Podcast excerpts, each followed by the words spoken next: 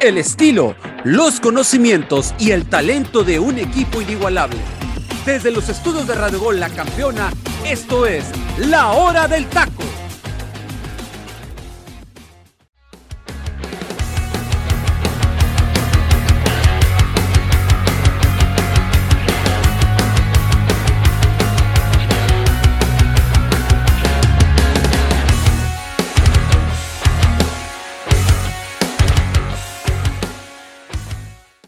Bienvenidos a una nueva emisión más de la hora del taco. Espero estén teniendo una excelente tarde. Mi nombre es José Luis Macías y junto a mi compañero teacher del Pino Cisneros, Ángel Eduardo García y Freddy López, les traemos lo que pasó el día de ayer después de dos partidos muy atractivos, pero con un panorama totalmente distinto. Los goles cayeron en el Nemesio 10 y en el Estadio Universitario. Hubo drama hasta en los últimos cuatro minutos, donde tuvo que caer un gol en el tiempo, hablando de los primeros 90 minutos, que le da vida, le da esperanza a los dirigidos por Miguel Herrera, que claramente tenían que llevarse una ventaja contra los Tuzos del Pachuca en el Estadio Hidalgo. Pero antes de irnos con la información de lo que sucedieron en los dos partidos que restaban de los partidos de ida de nuestro fútbol mexicano, hablando de los cuartos de final y lo que se nos viene para este fin de semana en los partidos de vuelta, Freddy López, muy buenas tardes y un gustazo ya este viernes 14 de octubre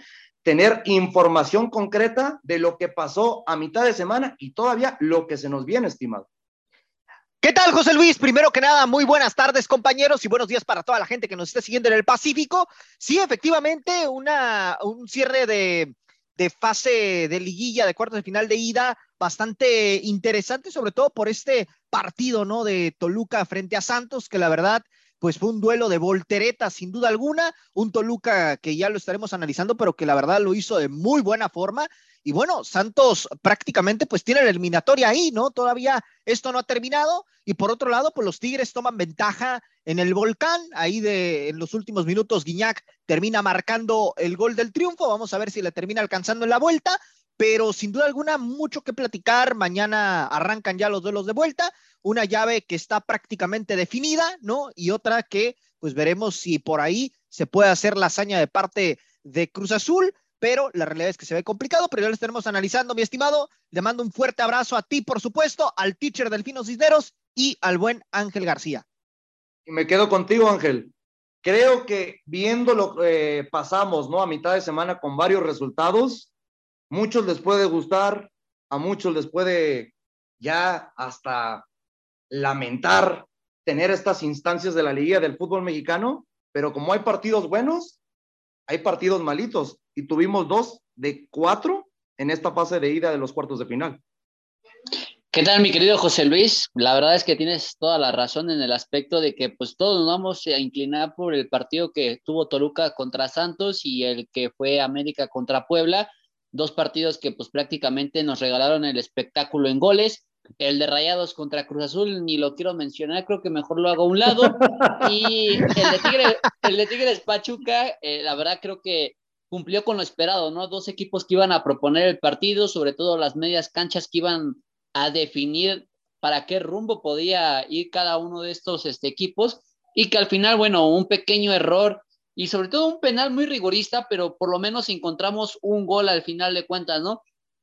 Pero yo creo que si este Pachuca contra, contra Tigres hubiera quedado 0 por 0, tampoco hubiera algún tipo de reproche porque al final nos regaló emociones, hubo espectáculo por ambas escuadras, muy estratégicas eh, las situaciones por la banca que pasaba por Miguel, a, Miguel Herrera y Guillermo Almada. Entonces, pues bueno, vimos a dos técnicos que intentaron mover de todo, ¿no? Pero de ahí en fuera, yo creo que los partidos más espectaculares vamos a coincidir todos, ¿no? Por la situación de goles, incluso por el dramatismo, fue el de Toluca contra Santos, porque el América, pues bueno, fue un partido más de trámite que otra cosa, incluso hasta podría ser que fue una cascarita total.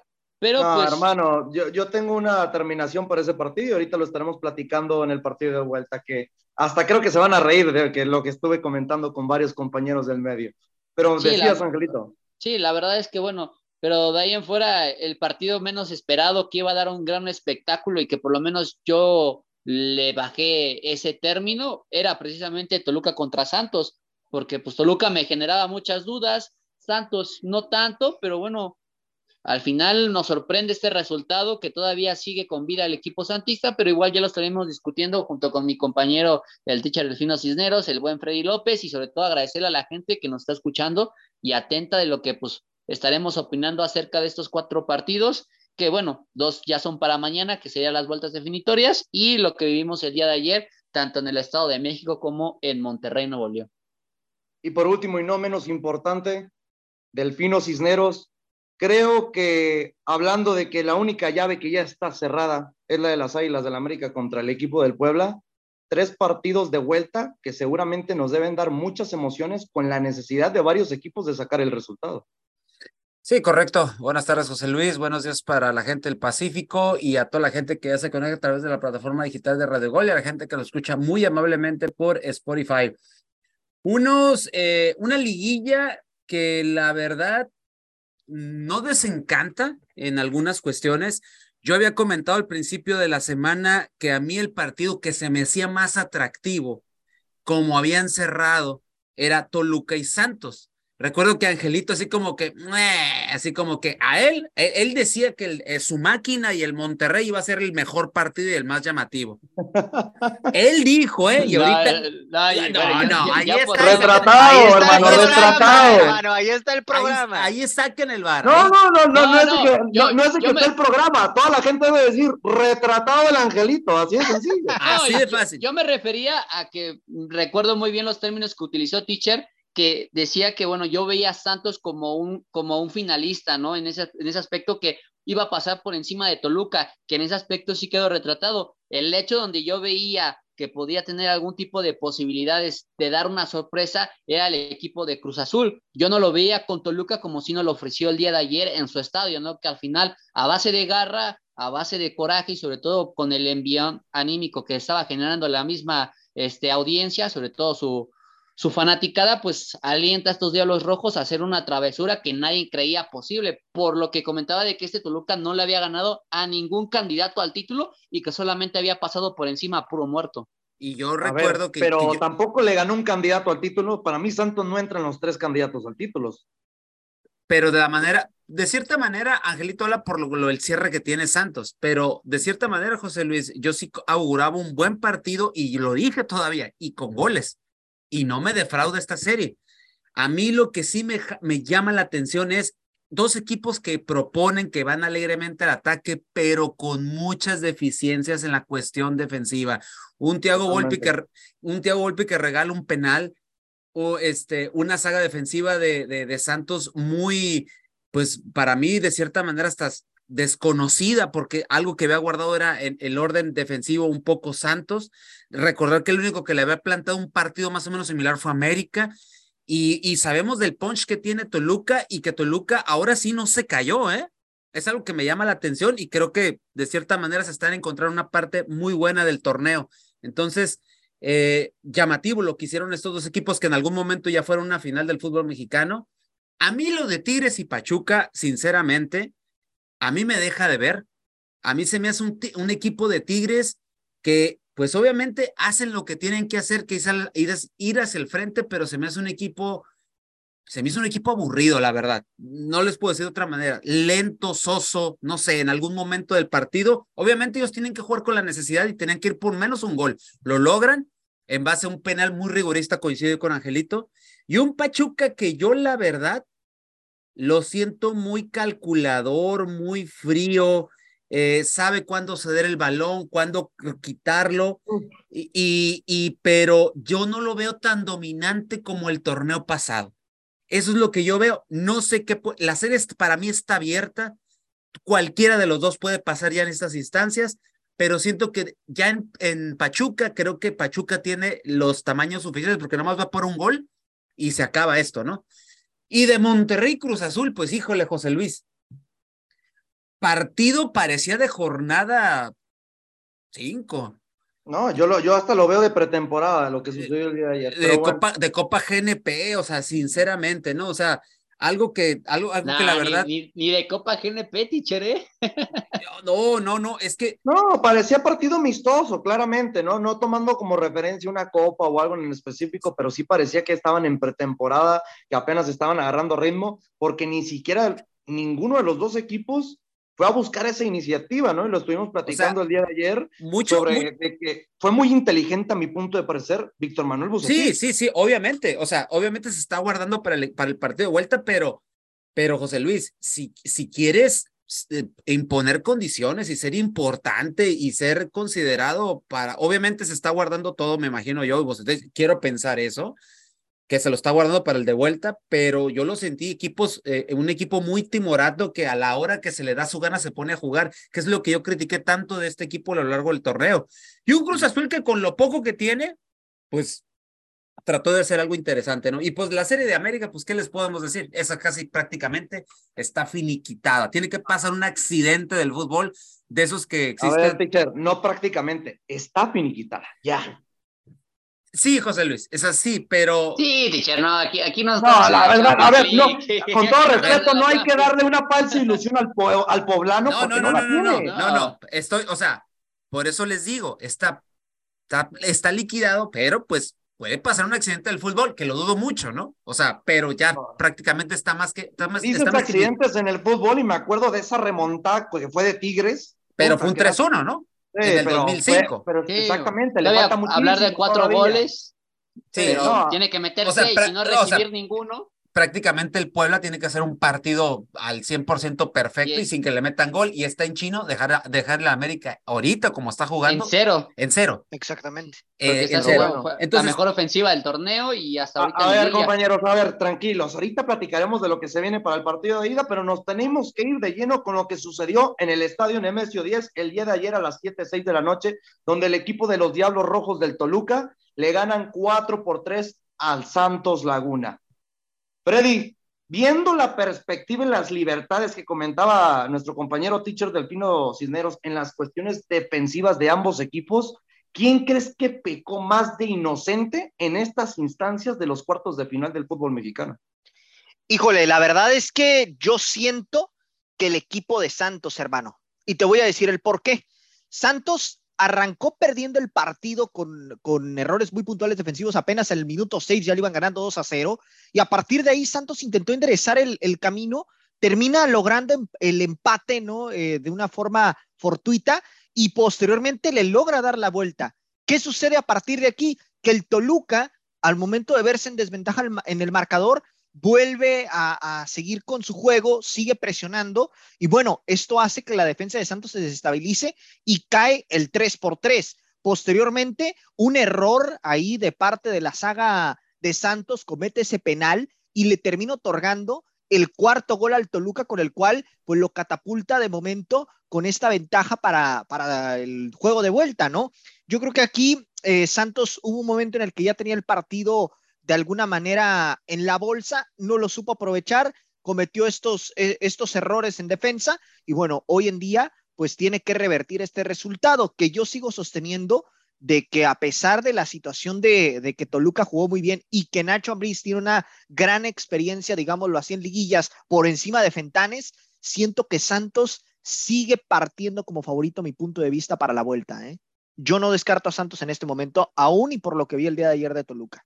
No, yo tampoco, no lo podemos descartar, pero yo te voy a aclarar algo y que es muy importante. Uno de sus futbolistas más rentables de toda la temporada no van a contar con él para el partido de vuelta, que es Juan Bruneta. Y la verdad que es el futbolista diferente, junto a Gorreará en el medio campo, que generan esas oportunidades para el equipo del Santos. Pero, teacher, hablando de que el equipo de los Diablos Rojos del Toluca viene de 11 goles en los últimos tres partidos, es el mejor potencial que le terminaremos viendo en lo que resta de estas instancias del fútbol mexicano, hablando de la liguilla, para lo que resta del partido de vuelta, que será suficiente en estas cuestiones futbolísticas?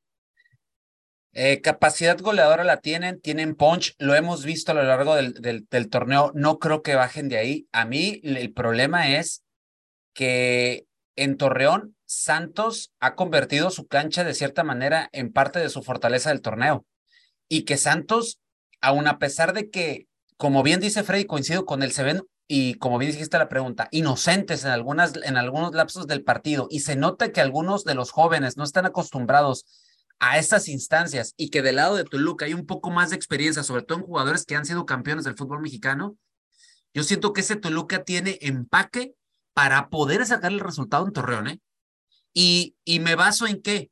Porque este Toluca, muy a pesar de que le ganó los dos últimos partidos a dos equipos ya literalmente muertos, de cierta manera le sirve de envío anímico y lo que hicieron en, en la bombonera, que yo la verdad a la bombonera no la había visto tan metida desde hace mucho tiempo. Se, no sé, José Luis, si tú te recuerdas de aquel Toluca de Cardoso y compañía, la bombonera así se miraba el día de ayer. Y, sabes que me recuerda también eh, a esta bombonera, yo creo que de impactante, ¿no? Hablando de que el público muy entregado con el equipo choricero también en esa final que Siboldi gana con el equipo de Santos. Correcto, ah, correcto. E, entonces, yo veo que este, este Toluca no va a bajar de ahí. El problema es, y que ustedes lo, lo dijeron puntualmente, y tú, José Luis, fuiste uno de ellos. A mí lo que sí me sigue preocupando es que hay lapsos del partido donde Toluca eh, no se defiende con el balón en sus pies, sino que anda tras el balón. Y, y, una virtud que ayer yo le vi a este Toluca, que tenía rato de no ver a un equipo de Nacho Ambriz, es eso, defenderse con pelota en los pies. Pero cuando le quitas el balón y los haces correr detrás del balón, es ahí donde se cae este, se puede caer este Toluca. Entonces siento que la situación física y obviamente el que son jugadores de vasta experiencia, obviamente ya entrados en años, siento que en ese aspecto físico ahí es donde puede Santos sacar el resultado, porque Santos, no hay que olvidar, es un equipo dinámico, pero también muy ligerito, que peca de inocente en algunos lapsos del partido. Entonces yo siento que por ahí el Toluca puede con la experiencia, tanto en el banquillo como en los jugadores, que repito, ya han sido campeones y piezas fundamentales en sus equipos levantando título, eso es lo que puede hacer que el Toluca saque el resultado. La serie está, esta serie está abierta, pero yo veo ligeramente favorito a Toluca eh, para sacar esta serie. Sí, creo que todos vamos a estar de acuerdo, ¿no? Que va a depender del mismo equipo de los dirigidos por Nacho Ambriz para que puedan sacar un buen resultado por lo que resta de este partido de vuelta, que para nada es fácil. Hablando, Ángel, de que el equipo de los Diablos Rojos, contando los partidos solamente de temporada regular, ganó en tres ocasiones a Cruz Azul, a León y en el inicio de la temporada contra los Rayos del Necaxa. En contra de Santos Laguna, no le va muy bien al equipo de los Diablos visitando el TCM de Corona. ¿Crees que le vaya a bastar conseguir mínimo un empate en la cuestión de que es muy complicado, sabiendo que, bien lo menciona nuestro compañero teacher de Alfino Cisneros, Santos ha hecho una fortaleza hablando del Estadio Corona, donde normalmente tiene promedio de dos goles por partido. ¿Crees que le vaya a alcanzar a Nacho Ambriz para poder pasar a la siguiente ronda de las semifinales de la Apertura 2022? Yo la verdad no creo que este Toluca pueda sorprendernos de llegar a una semifinal, más sin embargo no le quitamos las posibilidades, ¿no? Yo, yo Mira Ángel, la pregunta más que nada te la hago porque pues, obviamente todos creemos que la ventaja de un gol es buenísima y con el empate le basta pero como se reforzó este Toluca, mínimo le debemos exigir las semifinales. Mm, yo creo que, yo creo que sí, pero, ¿eh? Coincido con eso. Hay, que ser, hay que ser también un poco realistas, ¿no? El, principal objetivo de Nacho Ambriz era poder sacar este equipo de los últimos lugares, cosa que lo hizo. Quizás eh, por ser el, equipo que más invirtió en, este, en esta temporada, sobre todo en cuestión de refuerzos, pues sí, se, se exige que por lo menos pueda llegar un poquito más hacia arriba quizás la situación en, eh, anímica ahorita le favorezca por, por haber ganado este partido en casa, por haberle pegado a un, a un, a un equipo que, pues bueno, se mantuvo en el tercer lugar durante este torneo y que creo que nadie esperaba que este Toluca pudiera responderle como le respondió. Más sin embargo, yo creo que Santos va a tomar su mismo nivel como lo hemos visto, sobre todo en casa, que en casa no conoce la derrota y la verdad es que le va muy bien, sobre todo porque la afición igual se entrega y vamos a ver igual un lleno. La afición va a responder para el equipo Santistas. Yo creo que si Toluca quiere de alguna forma poder avanzar a esa semifinal y dar esa sorpresa, que para mí sí sería ahí al caballo negro, por llamarlo, porque yo la verdad es que ese Toluca no le veía alguna posibilidad, no le veía empaque. Eh, si acaso, bueno, en el mismo partido de ayer lo pudimos ver, te regaló muchas situaciones defensivas donde Santos en pocos minutos del partido te dio la vuelta de un 2 a de un este de un 2 a 2, perdón, y después en el segundo ya te mete el tercero. Pero también hay que hablar que por el equipo santista igual hubo momentos de desconcertación, yo creo que un poco de eh, incredulidad porque no, no pensaban que a lo mejor ese Toluca pudiera hacerle tanto daño, porque igual Santos se vio muy permisivo en los primeros lapsos del partido, como que se desconectaban también los jóvenes y como lo comenta el teacher, ¿no? Quizás también la falta de experiencia en este tipo de situaciones, pues se ve mermada en el que por el cual el equipo santista, pues se lleva un 4 por 3, pero creo que Fentanes no está tan inconforme por el partido. Yo creo que todavía sienten que pueden rescatar esta llave. Nada más necesitan un gol para poder ganarlo en casa y, sobre todo que, bueno, cierran en casa. Entonces, yo creo que el equipo de Santos tiene que jugar como lo ha demostrado en el torneo regular, siendo un equipo bastante dinámico, haciendo más daño, pero sobre todo esta vez conectados todos, porque yo creo que nos sorprende que en menos de seis minutos le hayan hecho dos goles. Entonces yo creo que a partir de ahí igual les hubieran modificado bastante si el equipo santista hubiera entrado conectado. A lo mejor sí le hubieran caído esos goles, pero en tiempos diferidos. Pero bueno, veremos qué es lo que pasa el día domingo allá en el TSM, que va a ser un partido bastante atractivo, porque yo creo que la llave está bastante pareja. Sin embargo, yo sí veo a un Santos pasando a la siguiente fase sin ningún problema. Puede que a lo mejor le sufra un poco, pero para mí Santos avanza sin ningún inconveniente. ¿eh? Y fíjate, José Luis, ah, rápidamente con el tema de datos, ¿no? ahorita mencionaban que con el empate le alcanza al conjunto Escarlata para calificarse, pues hay que mencionar que el último empate que consiguió Toluca en Torreón fue un 2 a 2 el 24 de octubre del 2021. Pero ahí les va, en la última victoria que sacó Toluca del Estadio Corona fue el 10 de mayo del 2017. Entonces, pues bueno, realmente los números de momento le favorecen bastante a Santos, hablando de que en sus últimos partidos, en sus últimos enfrentamientos, le ha pegado 3 a 1, 4 por 0 y 2 por 1, que ha sido el marcador más recurrente en este tipo de enfrentamientos entre estas dos escuadras. Y pero por eso mencionamos, ¿no? A ver, pero por eso mencionamos que el TSM Corona es una fortaleza para correcto, el la Correcto, Así es. pero bueno, bueno, yo también le agregaría que Toluca en este momento ni siquiera necesita meter un gol, o sea, con el mismo 0 a 0 le va ah, claro. poder pasar a la pero, siguiente sí, pero con un equipo tan ofensivo que tiene promedio de dos goles por partido jugando en casa, es Así muy complicado que no pueda pasar con el equipo de Santos. Exactamente. Vamos a ver qué tal, qué tal le va de visita, porque todos estos resultados tan buenos los ha conseguido en casa, como lo comentan.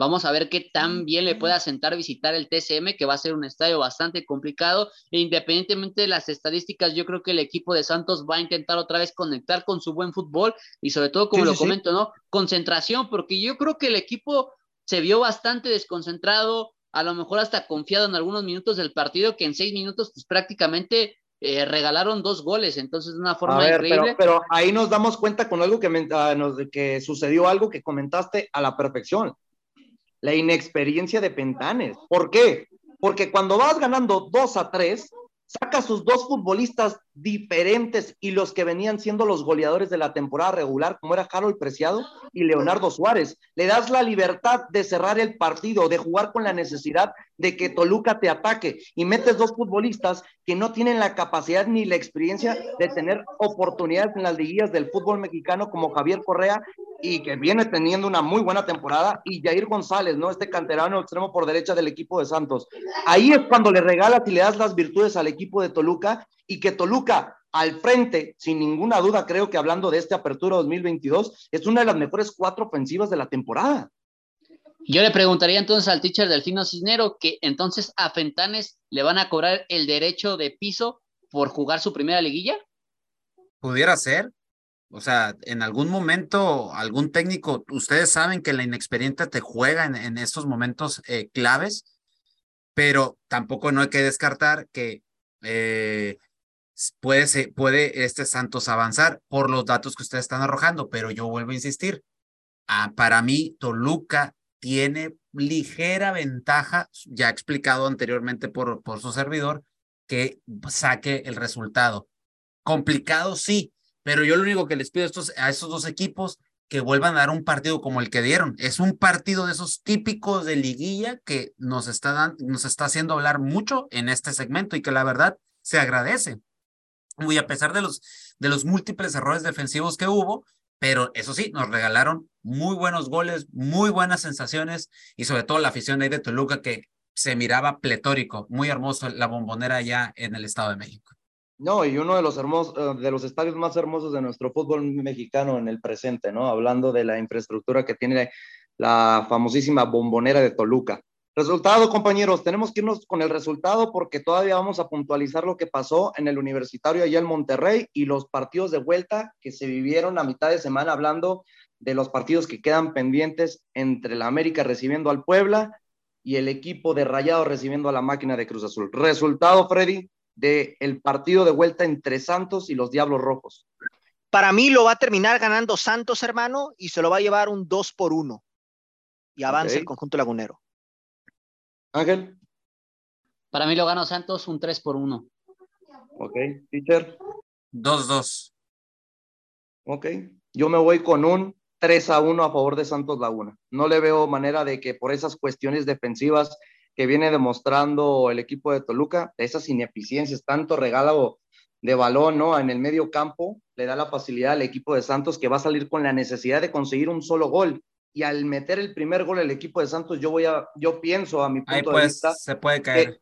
se caiga el equipo de Toluca y empiezan a caer los goles al contragolpe, que es la mejor capacidad dentro de terreno del juego del equipo de La Laguna. Pasándonos al siguiente partido que vimos de ayer por jueves por la noche a las 9:06, que la verdad traía ese morbo, esa experiencia de que pudiera brindarnos un partido con gran relevancia después de lo que vivimos entre Diablos y Santistas hablando del equipo de Tigres que recibe al equipo de los Todos del Pachuca, que termina quedando uno por cero con un gol en solitario de André Pierre Guignac en, de penal al minuto 87.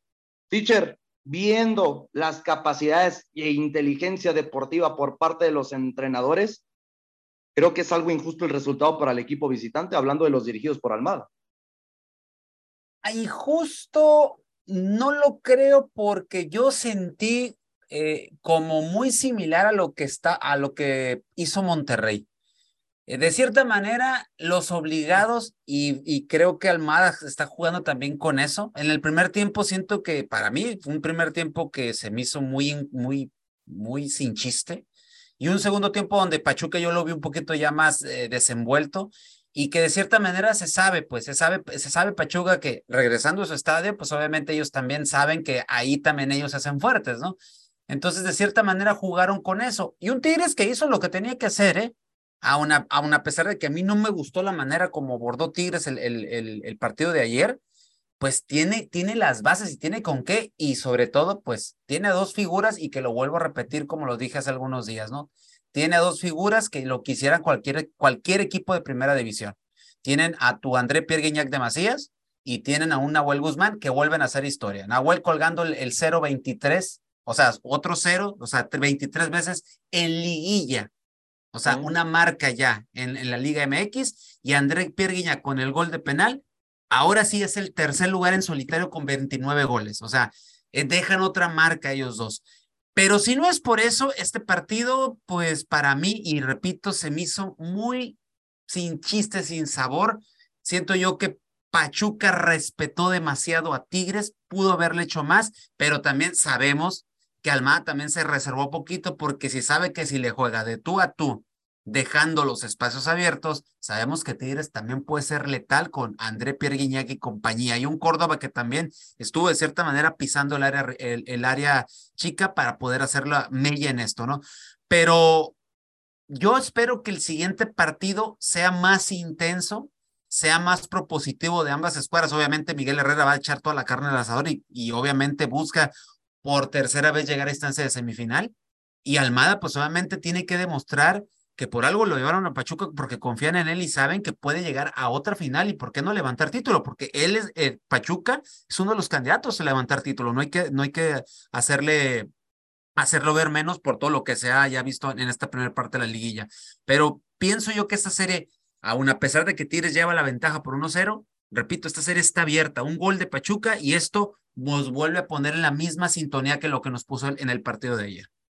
Y reforzando tu comentario, teacher, hablando de la espectacular capacidad que ha tenido Nahuel Guzmán en la etapa de liguillas, es el portero con más porterías en cero en la presente temporada, con 10 partidos sin recibir anotación. La verdad que lo de Nahuel Guzmán, al paso de la experiencia, ¿no? Que tan criticado para muchos, porque yo soy uno de los que puedo decir que no me gusta Nahuel Guzmán hablando del personaje, pero como futbolista, como portero, claramente sigue demostrando que es uno de los mejores de la liga durante los últimos cinco años.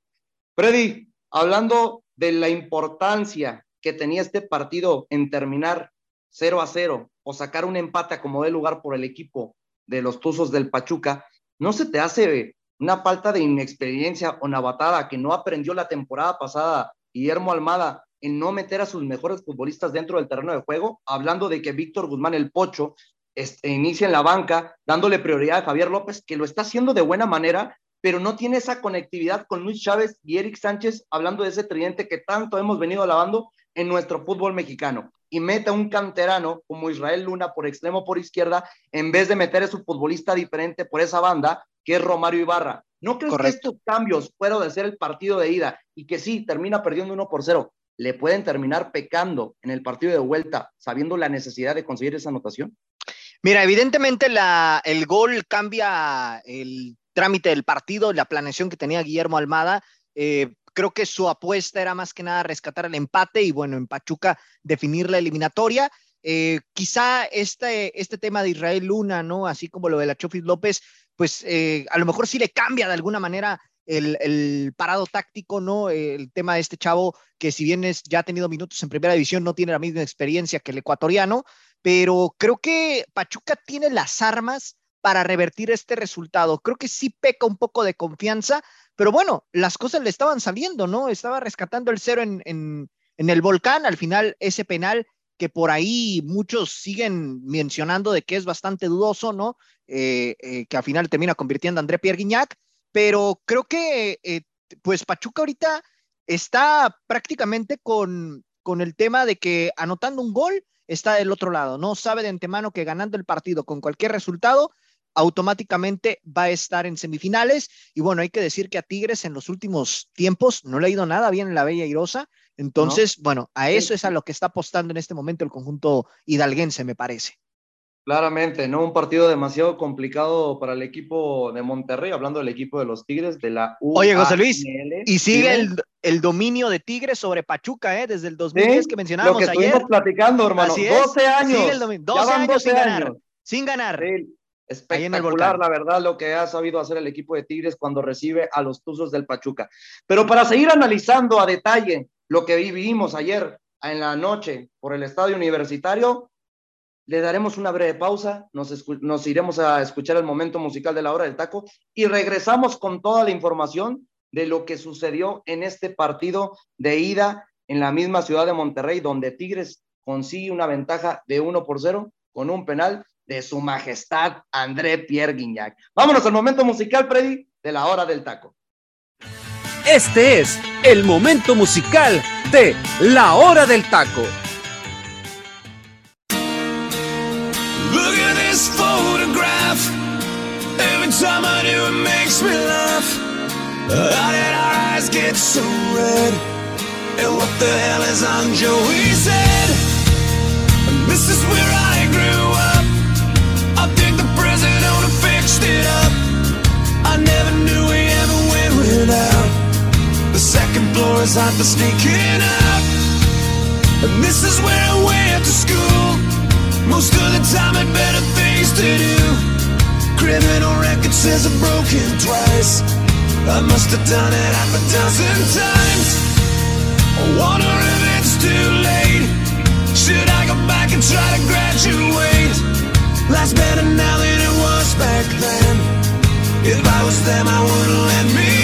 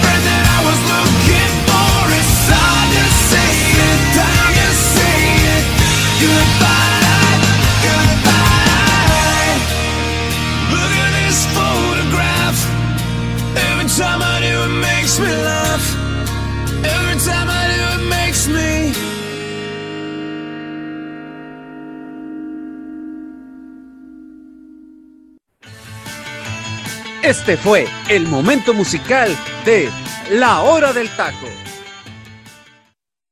Estamos de vuelta en la hora del taco y acabamos de escuchar una joya de pieza musical del grupo Nickelback llamada Photograph, para quien no sepa inglés, llamada Fotografía. Teacher, ¿qué nos puedes contar de esta espectacular canción que a mi punto de vista una de mis favoritas de esta banda? No, no, es, es- lo acabas de decir, es, es un tremendo rolón y para cerrar con broche de oro esta semana de, de la hora Como del de taco, los- costumbre, teacher. en los momentos musicales.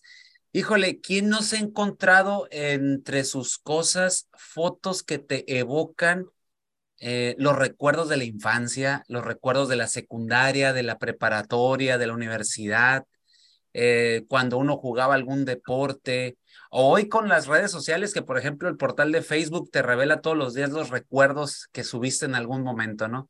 Pues esta canción trata, trata precisamente de eso, lo que una fotografía te puede evocar. Lanzada en noviembre del 2005, eh, y para ser específico, el 8 de noviembre esta canción llega eh, a los eh, 10 primeros puestos en las listas de éxitos de Estados Unidos y Reino Unido. Y Nickelback, esta banda canadiense muy exitosa, pues alcanza el número uno con, obviamente, con esta, con este, con esta canción en, en, ese, en ese año. Y obviamente lo que yo acabo de decir ahorita de las fotos es lo que trató de hacer eh, Chad Kroger, que es el cantante de la, de la banda, y que es, eh, dice para él que es solo nostalgia. Por ejemplo, crecer en un pueblo pequeño, donde no puedes volver a tu infancia atrás, decir adiós a los amigos que te alejaste de ellos, donde creciste, donde fuiste a la escuela, con quien pasabas el rato, a lo mejor las cosas tan absurdas o tontas que hacías eh, de niño o aquel primer amor que tuviste y todas esas cosas que de cierta manera te recuerdan una simple fotografía. Entonces, parece que no, José Luis, si tú ves una foto de tu amado Tijuana y estando entrando en Ciudad de México, pues obviamente pues te evoca muchísimas cosas. Lo que a mí, por ejemplo, yo estando en Ensenada, pues yo te puedo decir que veo Mexicali, pues me empiezan a evocar múltiples recuerdos, ¿no? Y así ahorita la gente que nos está escuchando a través de, de la cadena de Radio Gol o que nos está escuchando en Spotify, pues obviamente acuérdese nada más de una foto y todo lo que te evoca. Pues esto es lo que trata de hacer Chad Kroger con esta interpretación, esta composición de esta tremenda joya de arte que traemos hoy en el momento musical de la hora del taco. Sí, me acuerdo perfectamente ahorita con esto que acabas de mencionar, teacher, de lo que es el video de esta gran canción, ¿no? Que el escritor recuerda sus viejos recuerdos, ¿no? Mientras como trata de reconciliarlos con su presente. Y la verdad que se me hace un video muy bien estructurado, ¿no? Sí. Por parte de esta banda canadiense llamada Nickelback. Angelito, claramente ya habías escuchado esta gran canción. Pues bueno, la verdad es que no soy tan fan de la banda Nickelback. Eh, No, por favor, hoy ve y firma tu renuncia, ¿eh? Yo la voy a generar, no te preocupes. La, la verdad es que este tipo de bandas en lo particular me generaron un poco de controversia en, en momentos musicales, ¿no? De, de- de mi etapa eh, de mi vida, entonces este, preferí omitirlas un poco y pues bueno, es, es No, el no, resultado se que entiende, tenemos. el- se entiende.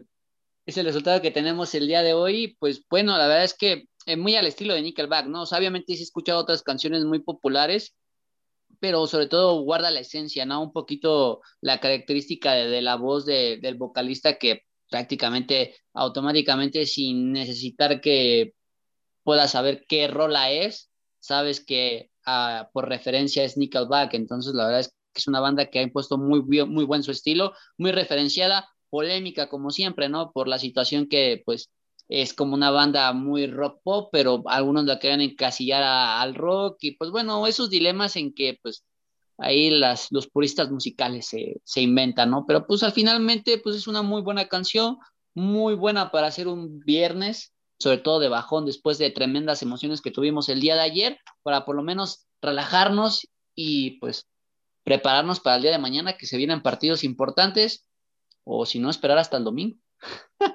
Claramente. Me acordaba ahorita que mencionaba el nombre del artista, el teacher del Pino Cineros, ¿no? De Chuck Kroger. Me acuerdo de una canción espectacular que tiene con Santana, Into the Night.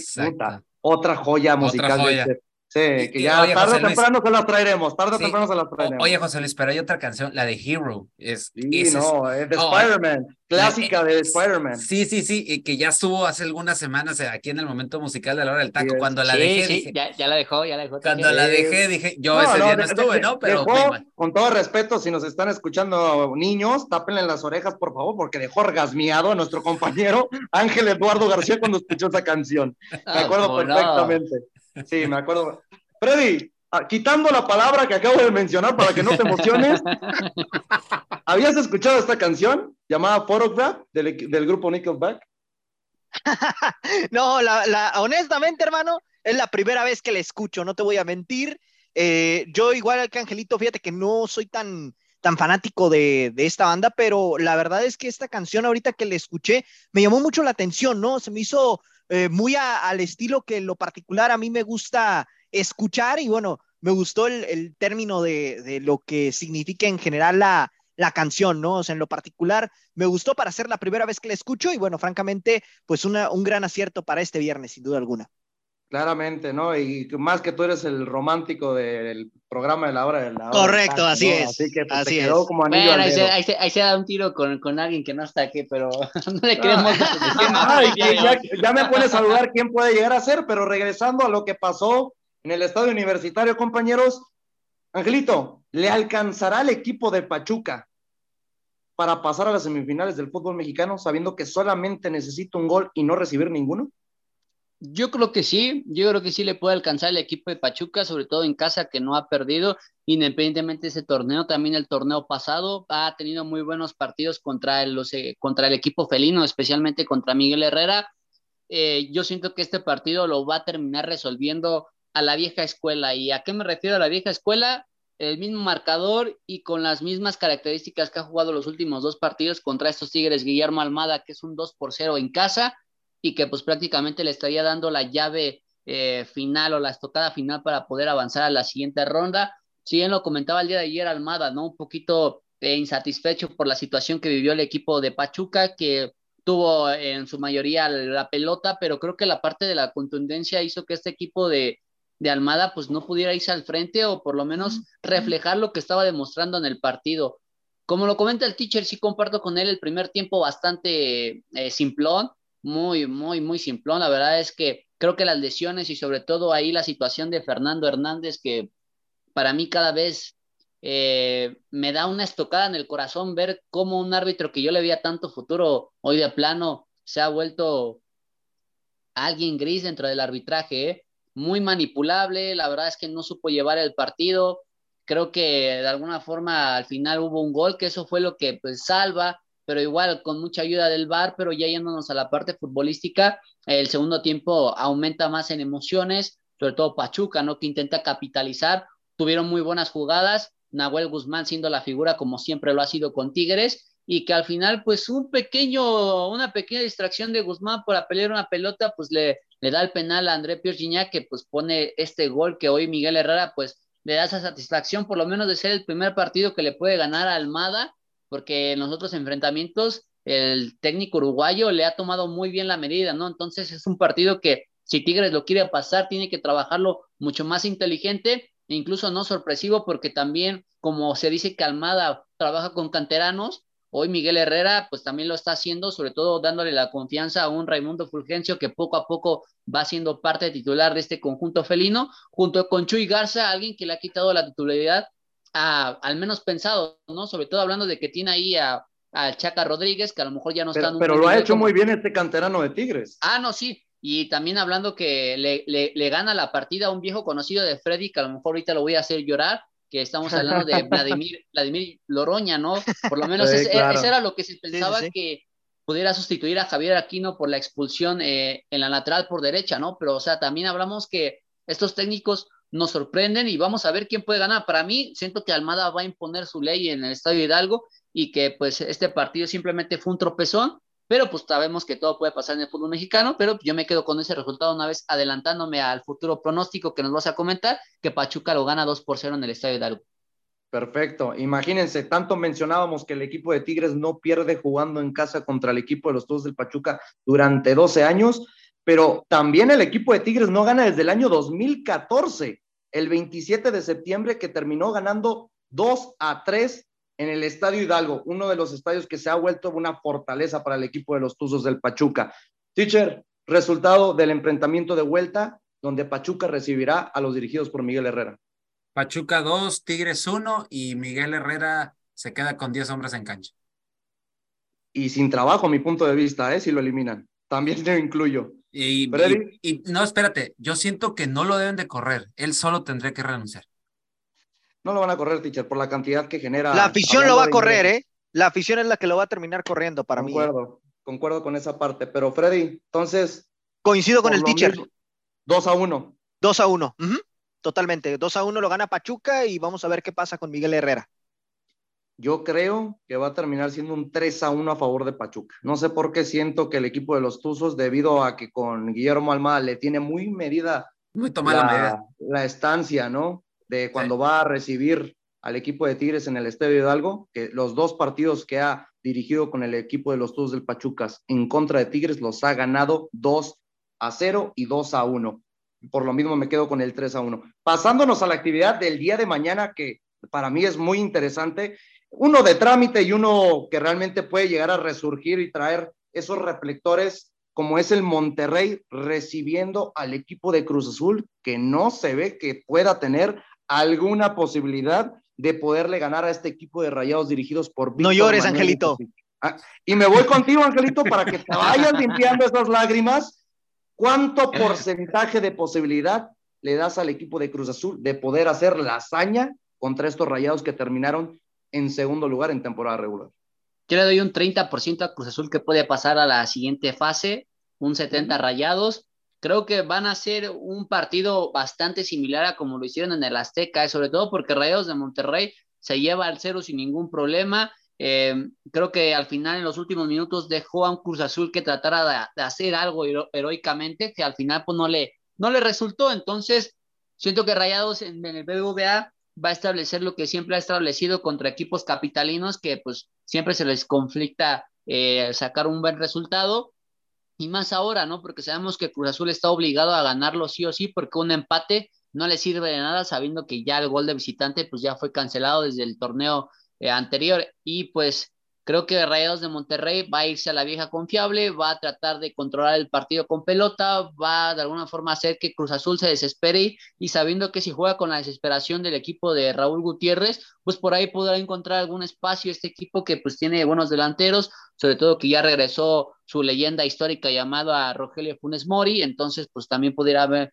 eh, ciertos minutos y más que nada obligado si es que pues quisiera tomar el barco para Qatar de 2022, que pues bueno, todo aparenta que sí, pero pues por lo menos para que justifique que ya está teniendo ritmo futbolístico. Entonces, pues por ahí Rayados de Monterrey no va a tener ningún problema. Digo, le doy un 30% a Cruz Azul, puede pasar una sorpresa. ¿Por qué? Porque yo sí le voy a dar el crédito, como se lo dije al teacher Delfino Cisneros en una conversación que estábamos teniendo. Luego al Rey Midas se convierte en el Rey Miedos, ¿eh?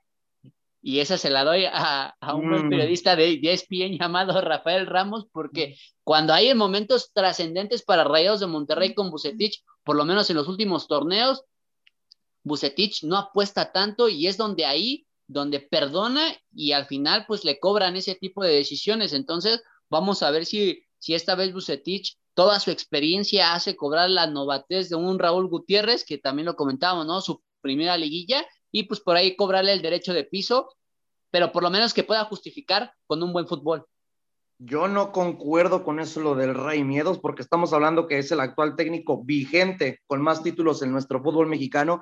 Y si lo dicen varios periodistas por la cuestión de cuando dirigió al equipo de Gallos Blancos y al equipo de No, yo, yo, me, re, yo, me, refiero no, no, ahorita. No, es que a lo que yo me refiero hoy en día es de que en ese debido momento, cuando le empezaron a poner el Rey Miedos, no tenía la capacidad de plantilla que ahorita sí tiene con Rayados de Monterrey. Por ah, lo mismo, sí. yo creo que el comentario sí lo, lo, he escuchado en varias ocasiones y qué bueno que hace referencia, pero sí lo veo un poquito de fuera de lugar, Ángel. Hablando de esto, teacher, Monterrey jugará con la necesidad de Cruz Azul después de un partido lamentable en el Estadio Azteca donde no vimos ni a Berterame, ni a Aguirre, ni a Ponchito, ni a Maximiliano Mesa, que es el momento donde tienen que crucificar literalmente a este equipo de la máquina? Pues van a jugar a lo que han hecho durante todo el torneo en su estadio. Van a tirar, así literal lo voy a decir, van a tirar hueva, van a jugar ahí como que juegan, como que se sueltan el balón, hacen que el equipo haga lo que tenga que hacer, aprietan por unos minutos, meten el gol, se echan para atrás y a dormir todo mundo. Eso es lo que va a pasar otra vez en Monterrey. A mí se me hace muy triste la manera como juega este Monterrey. Este Monterrey tiene una nómina muy cara y para que juegue tan timorato, tan a la huevonada, no lo puedo decir de otra manera, y pero es un estilo que para Bucetich él se lo, lo considera efectivo y que sabe que puede hacerlo porque tiene, pues tiene los jugadores y tiene la banca para hacerlo. Y del otro lado, pues... Que, yo siento que desperdicia las cualidades de sus futbolistas. Exactamente. Y que creo que hay jugadores que tienen que dar un, un, un, todavía pueden dar muchísimo más. Yo tengo rato que no hablamos de Berterame, ¿eh? Berterame que, que la verdad fue ni de Aguirre, ni de Aguirre. Exacto. Y, y, hoy con regresando con Funes Mori, porque a Funes Mori le tienen que dar juego sí o sí para que el Tata diga y justifique su, su llegada a selección eh, obviamente le van a dar prioridad al, al, a este, como lo dijo Angelito, a histórico, que yo de histórico, pues bueno, mejor no sí, es, es, el goleador, es el goleador actual de Rayados. Por más bueno, que digamos que sea bueno o no, pues ya sí. Yo, yo, es que mira, lo peor del caso es que no creo que se hayan perdido las noticias en Monterrey que dijeron el resurgimiento de Funes Mori que regresa al fútbol mexicano. Yo, santa madre de Dios. Mira, para mí históricos en Monterrey solamente hay, hay algunos, ¿no? Y me remonto a uno, el Chupete Suazo. Ese para mí sí es, es un histórico. Con todo respeto que haya superado Funes Mori y la cantidad de goles no, de Humberto Suazo, nunca va a estar ni siquiera los talones no, de futbolista chileno. No, no, no, el Chupete era otra, el Chupete otra, era otra cosa. Era, exacto. y su sociedad era, con... era, el futbolista diferente. Exacto. Y su sociedad ahí, su sociedad ahí con Aldo de Nigris era impresionante en su momento. Exactamente. Claro. Entonces, yo, José Luis, retomando ya lo de esto, yo veo así un, un Monterrey así triste, tristi, un, un, Monterrey gris, no lo puedo decir de Entonces no hay altas, teacher. Tú claras que no va a haber altas. No, veo por ahí, es más, José Luis, hasta te puedo decir, empate. ¿Otro cero por cero o un uno por uno? Un uno por uno, algo así. Ok, ok. Freddy, creo que mis compañeros y tu servidor vamos a estar totalmente de acuerdo de que el Potro Gutiérrez ya cumplió con el requerimiento para mantenerse para la siguiente temporada, hablando del clausura 2023. Pero como ya Correcto. no tiene nada que arriesgar en este partido, al contrario, tiene demasiado que ganar, ¿crees que debería modificar en su once inicial, modificando y quitando esa línea de cinco tan marcada que ha tenido, que sí le ha conseguido buenos resultados, pero por la necesidad del gol ocupa un futbolista diferente y con solamente decir la palabra del futbolista diferente, Angelito se levantó y seguramente va a decir Ángel Romero, claramente, hablo de Ángel Romero. ¿Crees que debería formar parte Angelito, de este once oxo. inicial para que, que Cruz Azul genere algo diferente? Yo siento que sí, yo siento que sí, porque realmente Siéntate, ya Angelito. siéntate. Cruz Azul.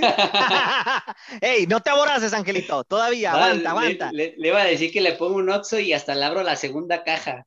Santa madre de Dios. No, mira, no, no. Yo, yo honestamente siento que sí. Eh, sin duda alguna, el Potro Gutiérrez tiene que arriesgarlo todo por el todo.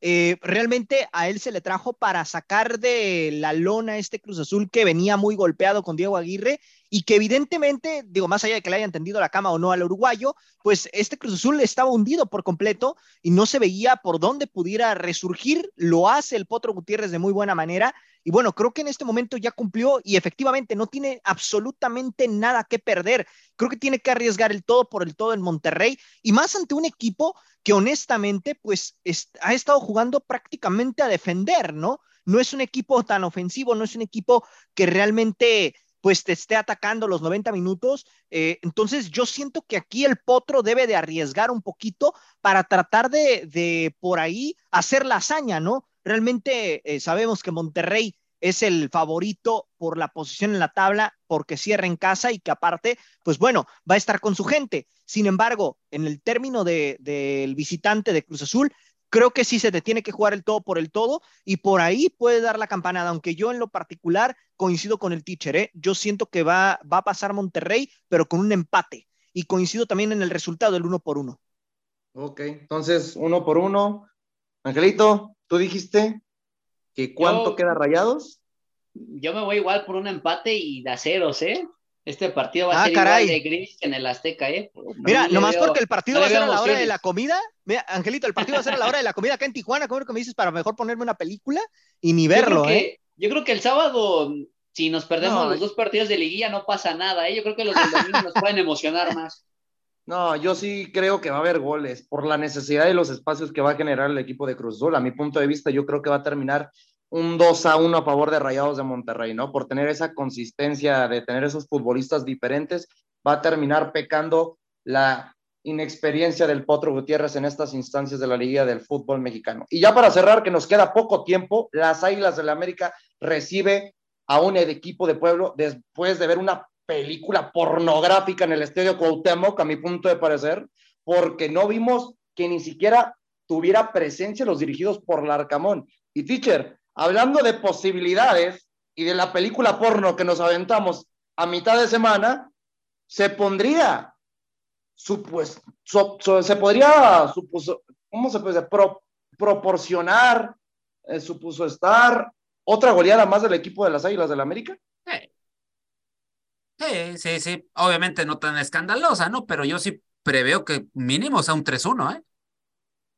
O sea, o sea, el 3-1 y aquí es donde yo, lo, lo que yo sí quisiera decirle al Tano es que saque su 11 el tit- al titular, al que salió contra, contra, Pachu- contra, contra Puebla en, en el Cuauhtémoc, que salgan, que jueguen como si fueran 0-0, que jueguen, que sientan, eh, que sienta el precedente, que den un otro, otro, otro buena demostración, que desde el primer tiempo salgan a querer comerse al rival que el partido se lo lleven bien, que lo, gan que lo vayan ganando el primer tiempo y en el segundo empieces ahí a hacer los cambios, modificaciones.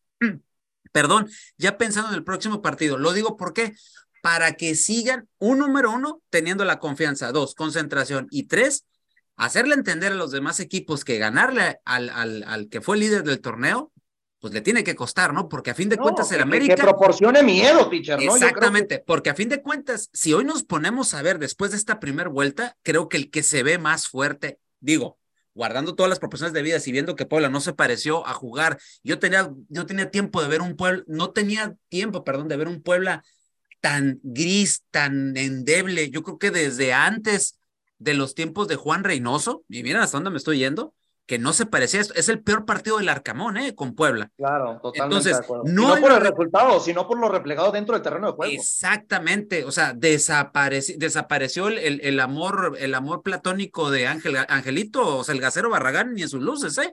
Entonces, De- deja tú, teacher, ¿sabes quién me sorprendió que ni siquiera apareciera? Israel Reyes.